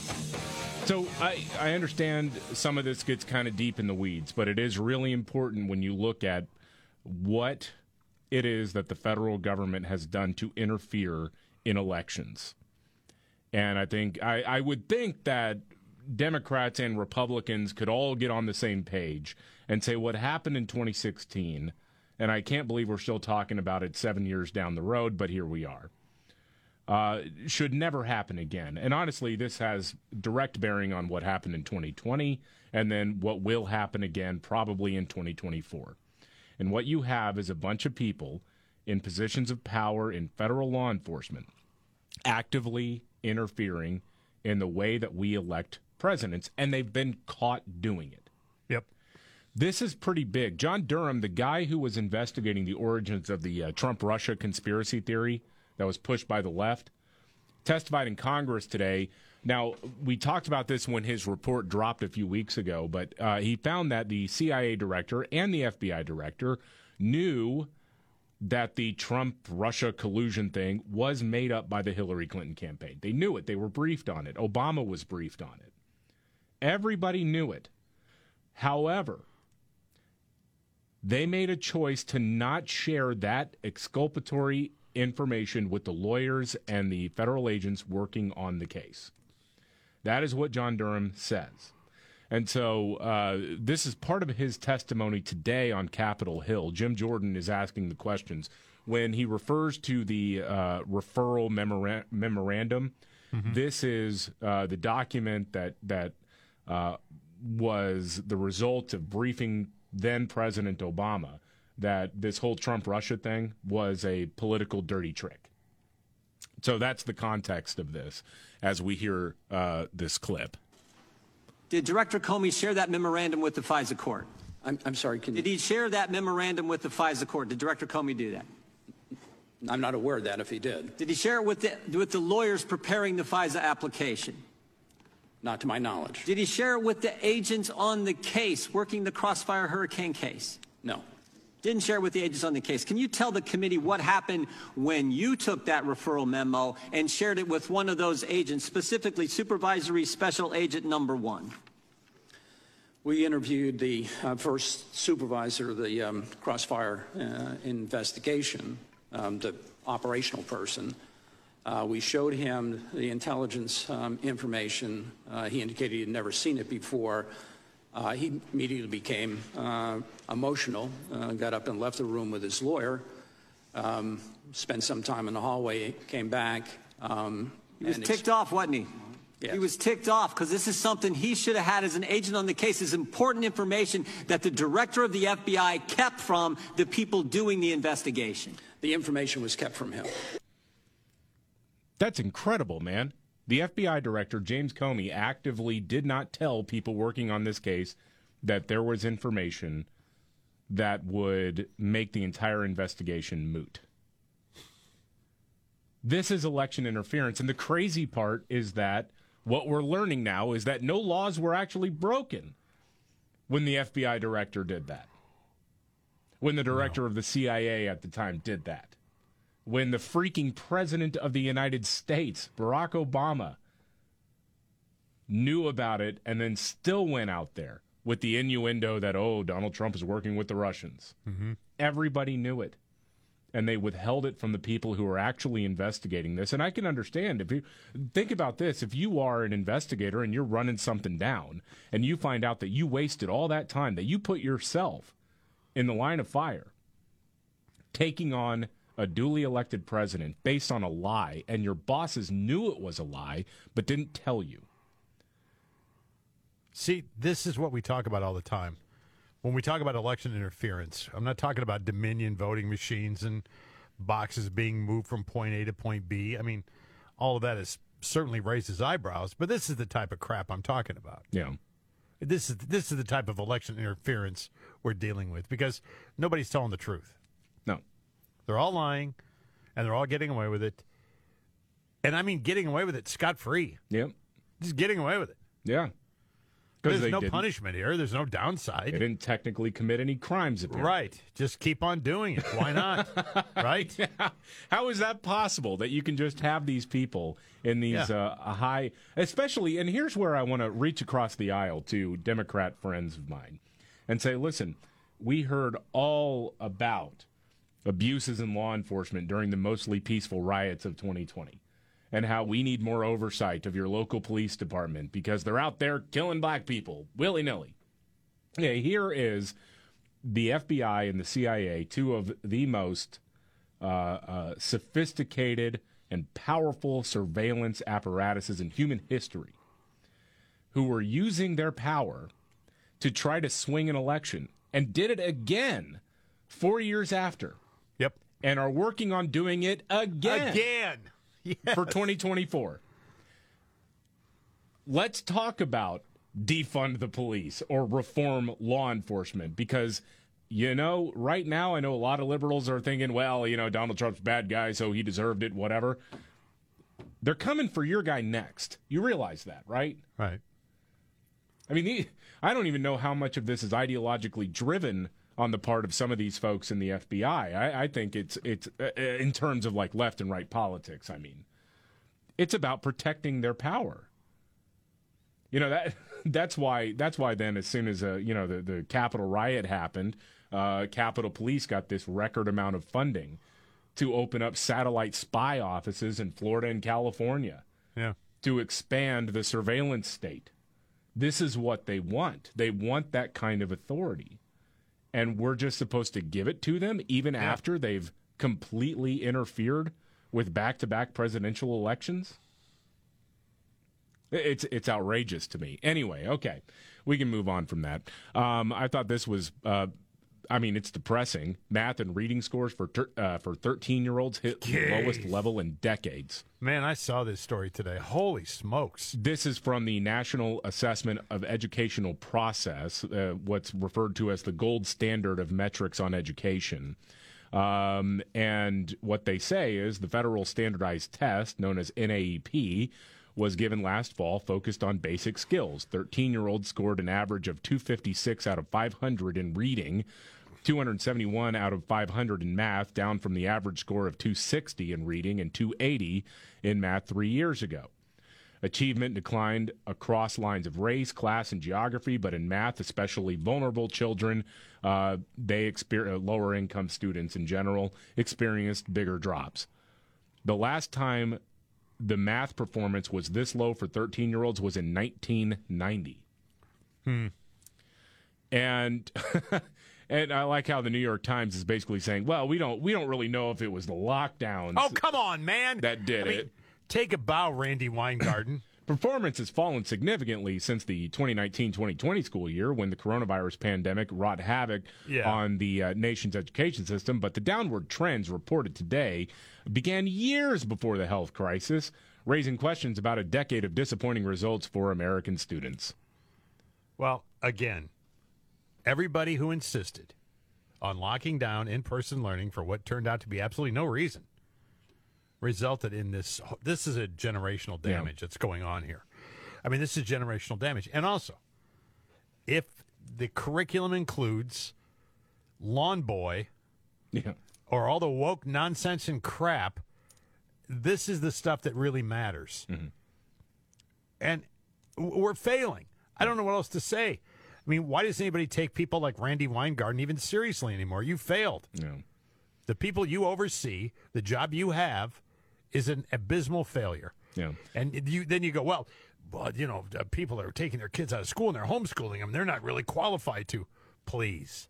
Well, yeah. What makes you think that your local public school is, is Exactly. qualified? You know, based on this stuff. You just keep falling on your own sword time and time again. And this is the results. I mean, you get results is what matters in everything. Yes. Everything. What are the results? What am I paying you for?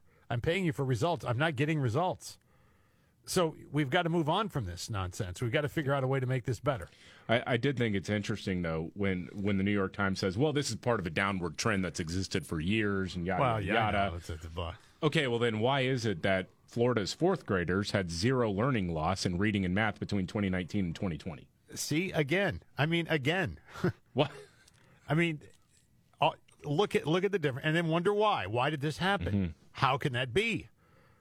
How can that be? Well, you've got a governor, and you've got politicians within Florida who actually give a damn about this sort of thing and don't play games with the unions. Yeah. And didn't shut down their schools and did none of these things.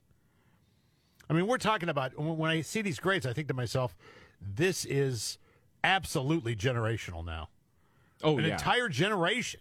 And I, I'll, I'll I'll bring this up again and fall on the sword. Bethany uh, Mandel, she's a writer. Um, I like a lot of her work, and she was one of the most outspoken writers when it like from Jump when schools started closing down in March of 2020. Yeah. saying like, no, this is going to be a generational loss. And at the time, because brr, my naive dumbass at the time was like, well, you know, you're talking about maybe a couple months. Right, I don't know too. if this will be I- a generational thing. Hundred percent agree with you. I I thought the same thing. Yes. So it was like, well, no, I mean, you're, you're not, you're not really. And then you know, you get to fall of 2020 when we've already established that uh, kids are pretty well off with with COVID, and you know, maybe if a teacher has a specific health concern, they could we could extend some sort of, uh, I don't know, leave or whatever Uh-huh. uh for that person. But that was never part of the conversation in a lot of parts of the country. No.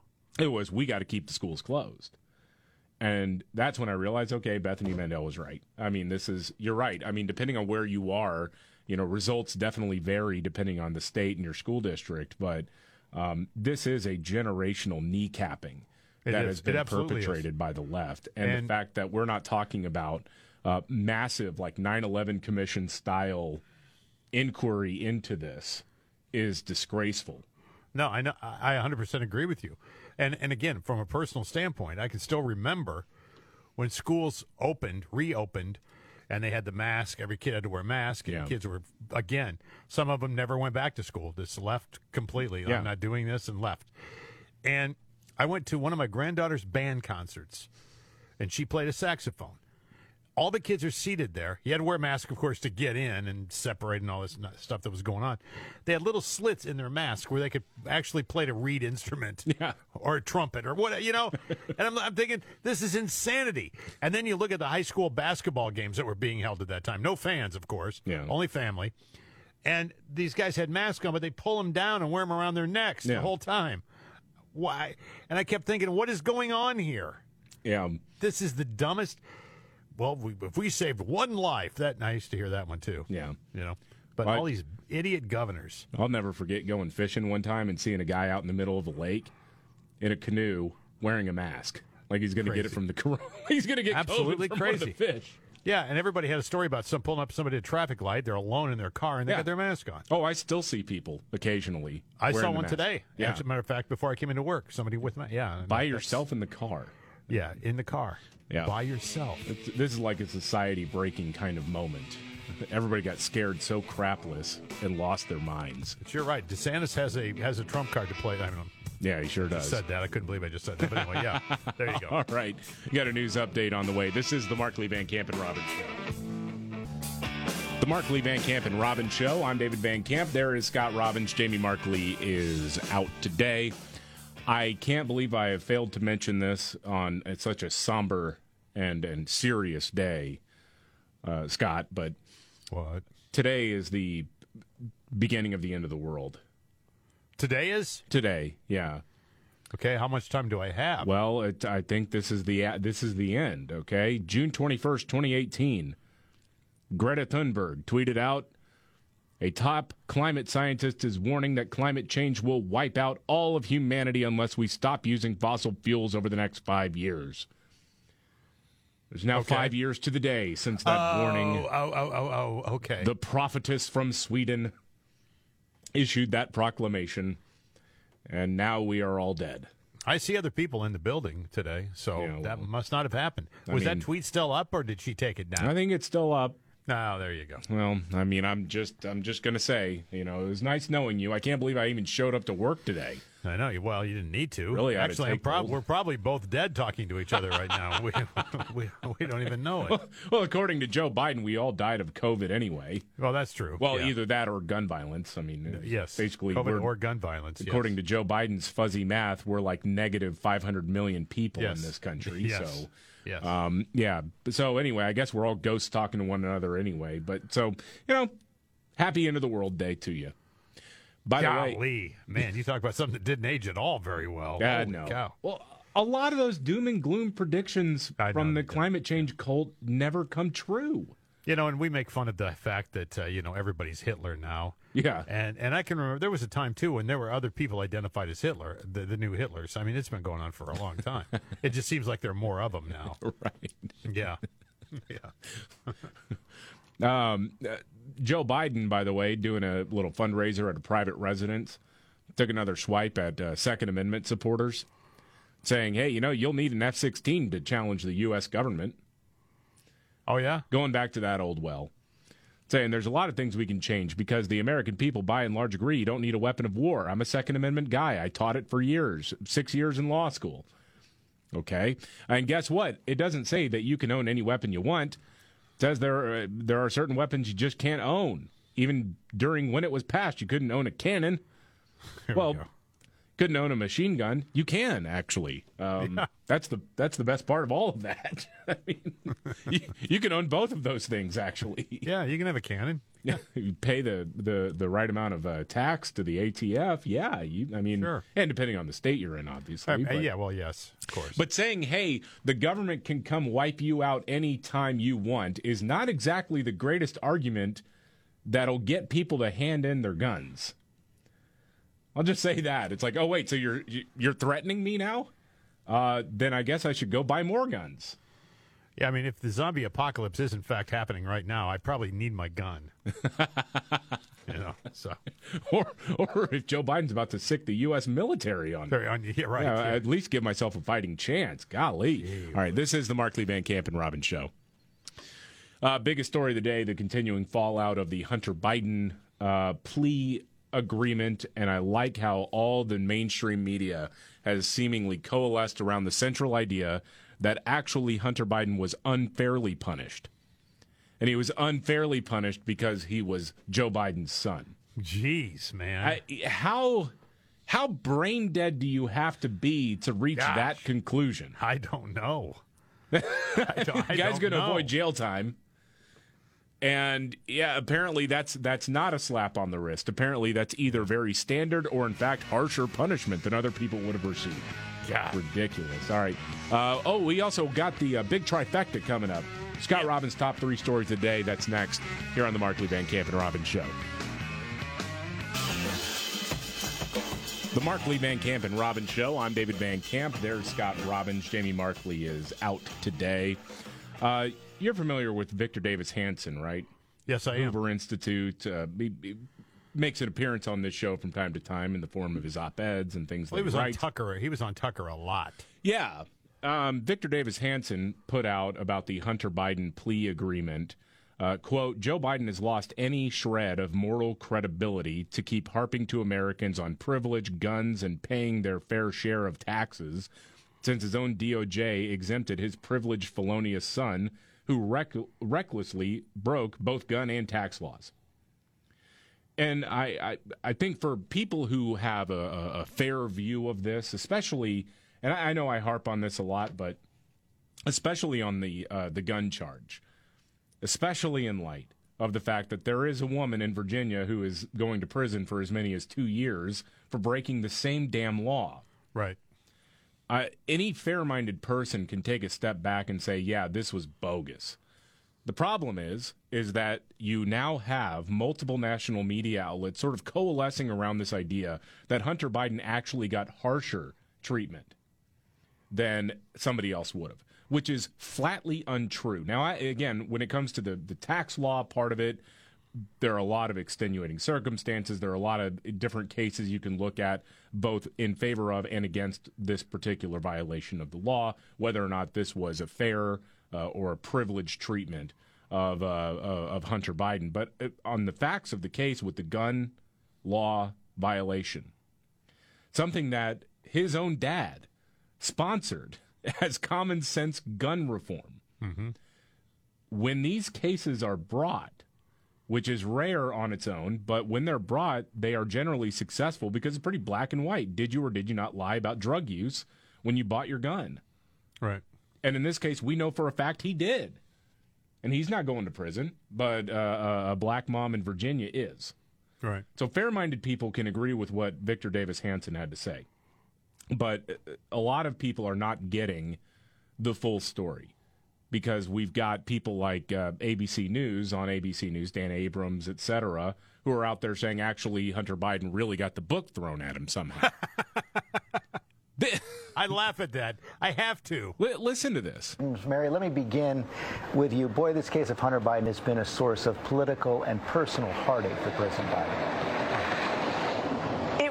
Has, George. And look, the White House now is eager to move past this. They have really been trying to distance themselves from all of this, stressing that the president has never discussed this investigation with the attorney general. But you're absolutely right. There is no question that this is painful for the president personally and politically. He is a devoted father who has stood by his son throughout his struggles with addiction, throughout this investigation, adamant that Hunter did absolutely nothing wrong. But it is clear Republicans are not going to drop this, despite the fact that there's nothing in this agreement to substantiate their concerns. After five years of investigating, they are not bringing any charges linked to Hunter Biden's overseas business dealings. But on the Hill, Republicans say he got off easy, and they are vowing to keep up their investigations. While out on the campaign trail, Republicans clearly still see this as a political opportunity, George. Okay, Mary. Yeah. And then and then here's Poor, poor Joe. Yeah. I mean, just poor Joe, poor fella, poor Hunter. He's, you know, they've been through enough. These people have been through enough. They're, they're, they're just they. Oh my gosh, it's just so, it's such a, a point of personal hurt, right? What do you have to do to get that kind of treatment for a tax cheat and a and somebody who should be a felon based on the on the gun charge? How, how is how is this? Oh my gosh, this is such a personal thing for the the Biden family, and oh my gosh, oh. Hurtful and painful for And them it- as a family. And here's uh, Dan Abrams talking about it with George Stephanopoulos. But given this set of facts, what difference did it make that the subject was Hunter Biden? I I think it made an enormous difference uh, here. Look, anytime someone gets probation, right, or a diversionary agreement, you could argue it's a sweetheart deal, right? It's true, they're not getting any prison time. And yet, if this wasn't Hunter Biden, it is likely he wouldn't have been prosecuted at all. Oh, Meaning, come on. the tax charges, typically to get prison time for a tax charge, you need to have either been have a criminal history or been making big efforts to hide the money. Here, the IRS went to him. They said, "You owe this amount of money." People get notices from the IRS that they owe money. If they pay it back, typically the person isn't charged. Here he was charged. Okay, there was wrongdoing. On the gun issue, typically that is not something that gets charged alone. Almost never does that particular charge about lying And you're on talking about thousands of cases a year. a thousands would get prosecuted if that was the charge. But with that said, um, it does seem that the facts support um, a guilty uh, plea on, on these charges. But if he wasn't Hunter Biden, you have to believe there wouldn't have been a prosecution. It just happened in the state of Virginia. Yeah. I mean, I, I'm sorry. Again, I know I'm a broken record on this stuff, but I, I feel like I'm taking crazy pills right now. Because is it rare for the, the federal government to pursue the, the lying on the background check thing? Uh, is it rare for them to pursue that on its own? What they mean by that is usually that's like tacked on to another crime. You hold up a liquor store, let's say, then you bought your gun legally. However, they have proof that you were a crack addict. Well, then they can go back and add that for extra prison time which okay that may be more typical but again the justice department literally just reached a plea deal with somebody who's going to be going to prison for as many as two years for that exact crime so this whole thing of like well if he wasn't hunter biden he wouldn't have even faced that that charge Gosh. that's garbage Based on what? it's total BS Yeah, what I they're mean- pushing out there. And and so you know to the point that I, that I started off the segment with you know Victor Davis Hanson saying that uh, Joe Biden has lost all credibility to talk about common sense gun control to talk about having the rich pay their fair share in taxes. He doesn't have that credibility. But unfortunately, a huge portion of this country will never know the truth about who Joe Biden is and and and what has happened on his watch. So uh, again, I, I, they're just going to say, "Oh yeah, you, they're, Republicans are bad because they're just going after this guy for being a drug addict." That that's the that's the narrative that has uh, come out of this entire thing. All right. Anyway, uh, time for you to do a little bit of ranting, sir. let's it's time it. for the Let's go. trifecta, and it starts off always. Are you ready? One, two, buckle my shoe on. It's the three most important news stories of the day. I hit the trifecta. Well, at least according to Scott Robbins. It's the trifecta on the Markley Van Camp and Robbins Show. All right, it is the trifecta top three stories of the day, according to Scott Robbins. Uh, usually we have Casey Kasem on board, but uh, he vacations with Markley. So they're, they're buddies. They're on the Uh, golf course. anyway, uh, number three, we count them down three to one. Number Mhm. three, a dad. I love this story. Dad fatally shoots intruder accosting his daughter. Wow. North Carolina dad shot and killed an intruder who reportedly threatened his young daughter at their home on Father's Day. Members, this is uh, in Wilson Wilson Mills, North Carolina, small town. Police department there, the deputies of Johnston County responded to the home at around 9 p.m. on Sunday. It was a report of a breaking and entering in progress with someone shot. Wilson Mills Police Chief A.Z. Williams, yep, that's his name. Uh, that's a great police chief. Isn't name, that? yeah, it? yeah, I know. Said the suspect entered the home's backyard on Sunday evening. The owner's children of that house, the dad, his kids are outside playing.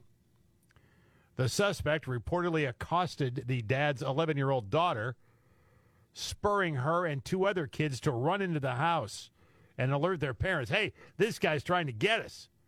The suspect then tried to follow the kids into the house by aggressively pulling on the home's back door handle. Mm-hmm. So this guy's yanking on the handle trying to get in to get to these kids. Well, Dad, your turn. He's got a revolver. He goes and gets his revolver. Dad shoots him. He kills him. The suspect has not yet been identified, but authorities are saying that there was a 23 year old guy. Mm-hmm. Now, it appears to me the father was protecting his family. Family didn't know the suspect, by the way.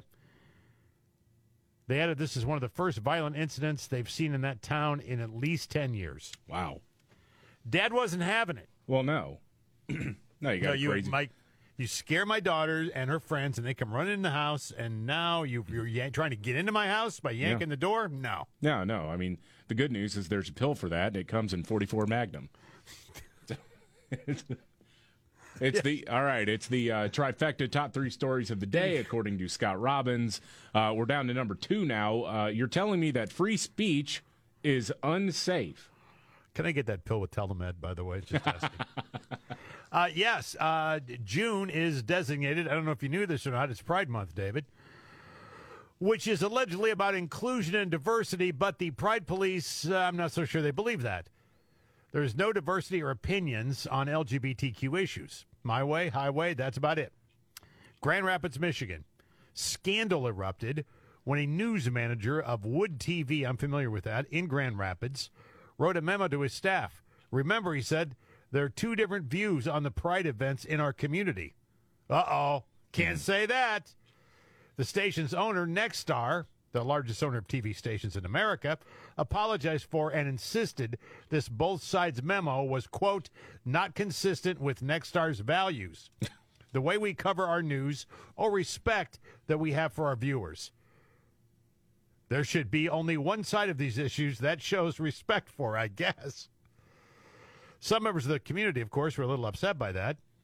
Media operations are generally, uh, you know, owned by woke operations anyway, like everything else. The idea that they are neutral monitors in any community's affairs is, of course, now ridiculous. Right. You mean there's another side to the story? You can't cover it. Right. Even bringing it up will cost you your job. Oh yeah. sir. Well, it's hateful, sir. It's hateful to Gosh, tell the truth. Dang, man. Yeah. All right, it's the trifecta top three stories of the day, according to Scott Robbins, down to number one, and you want to talk about Geraldo. Uh, well, Geraldo tweeted this out today. He said, Good morning. It's official. I'm off the five on Fox. The last scheduled show appearance are Thursday and Friday, June 29th and 30th. It's been a great run. I appreciate having had the opportunity. Being odd man out isn't always easy. For the time being, I'm still a correspondent at large. For the time being. Mm-hmm. It's official now. No one cares. Gosh dang it. No, there you go. That's the trifecta top Yeah. three stories of the day, Yeah. according to Scott Robbins. All right. Yeah. We got a news update coming up. Also, Nimrod's in the news. We'll get to all of that next. This is the Markley Van Camp and Robbins Show. The Markley Van Camp and Robbins Show. I'm David Van Camp. There is Scott Robbins. Jamie Markley is on special assignment today. Uh, he'll be back uh, next week. Thanks for being with us uh, as well. Uh, okay, so r- right now in the House of Representatives, Republicans have put up this uh, measure to censure Representative Adam Schiff over, well, lying about the Russia uh, Trump collusion hoax. To, you know, he was pushing it all the time, using it. Uh, using his position on the House Intelligence Committee to put out all sorts of innuendo and then even explicitly saying that they had evidence that Trump colluded with the Russians. Now, Democrats are, are desperately trying to defend their guy. Again, I think most Americans probably don't care all that much about the censure. I don't really care that much either. But their defenses of Adam Schiff make me laugh out loud. Mike Quigley, uh, Democrat rep from Illinois, uh, had this to say. This is this is why Republicans are going after Adam Schiff. Scott, okay? All right, this is hear it. why. What really gnaws on the majority, what really bothers them, is that Mr. Schiff was way better than anybody on their team at debate, at leadership, at messaging, at legal knowledge. He kicked their ass. He was better, he was more effective, and that still bothers them. Uh, I mean, Who is this buffoon? Uh, he's a moron. He's from Illinois? Yeah. Of course he is. Politician from Illinois. Yeah, I mean, it, nobody had a buffoon. problem What a with him. dope. No, no, he was very good at lying with a straight face, and the only reason he got away with it is because most of the media was on his side already. What's with, what's with all the cartoony crap? Well, I well I I'm, I'm shut up. I'm picturing him right now as a cartoon ladybug. Yeah, right. Exactly. See, What really gnaws on the majority, what really bothers them, is that Mr. Shut Schiff was way better than anybody on their team. How did these dorks ever get elected? How does that that guy? Holy smokes! Well, sometimes it's just futile. Yeah. Really bothers them. that he's What better at debating than Adam Schiff. Yeah, than Adam Schiff. Adam Schiff, Golly. who actually just wasn't interested in debating, and as far as had a better knowledge of the law, well, I mean, it, he was making things up. Yes, he was lying, And he got it. caught lying. He got caught lying and Yes. said, "Nuh-uh, wasn't Yeah. lying." Oh, Yeah, okay. it's just- Well, damn, that guy's a pretty good debater, isn't he? really mad about yeah. it. Shut up. It is. It really is just frustrating to hear this, but yeah, I, I don't know. It is uh, when you picture him as a cartoon ladybug, it, it makes it a lot funnier. At least it adds an element of humor to it. All right, it's time for palatable, yes, Yeah, time for Nimrods Yeah. in the news. All right. When the going gets tough. Damn it, this is too hard. The dumb get dumber. All right, Ian. It's Nimrods in the news on the Markley, Van Camp, and Robbins show. I love the poorly educated. All right, Nimrod's in the news. Uh, this happened in Kansas. Apparently, there was an inmate there who was only serving uh, jail time on the weekends. Uh, plea agreement where basically he goes into jail, goes into lockups, uh, you know, Friday night through Sunday. Wait, and Otis. Campbell? What, what's the All right, part-time inmate. Yeah, yeah, um, well, someone tried to smuggle meth into the uh, jail by sewing it into his underwear. Oh. There was an inmate who only served time on weekends, and so they came up with a plan to have him come back in with the meth sewn into his underwear. Now, the drugs were discovered when he was searched. Apparently, the authorities heard rumors about a smuggling attempt. So, not really clear on why or if this is why he was caught or if they would have found it either way. But two people have been arrested so far. There are a lot more co conspirators. The guy wearing the underwear was one of the ones who was arrested, of course. Unclear whether he was wearing boxers or briefs. okay. This is the Markley Van Camp and Robbins.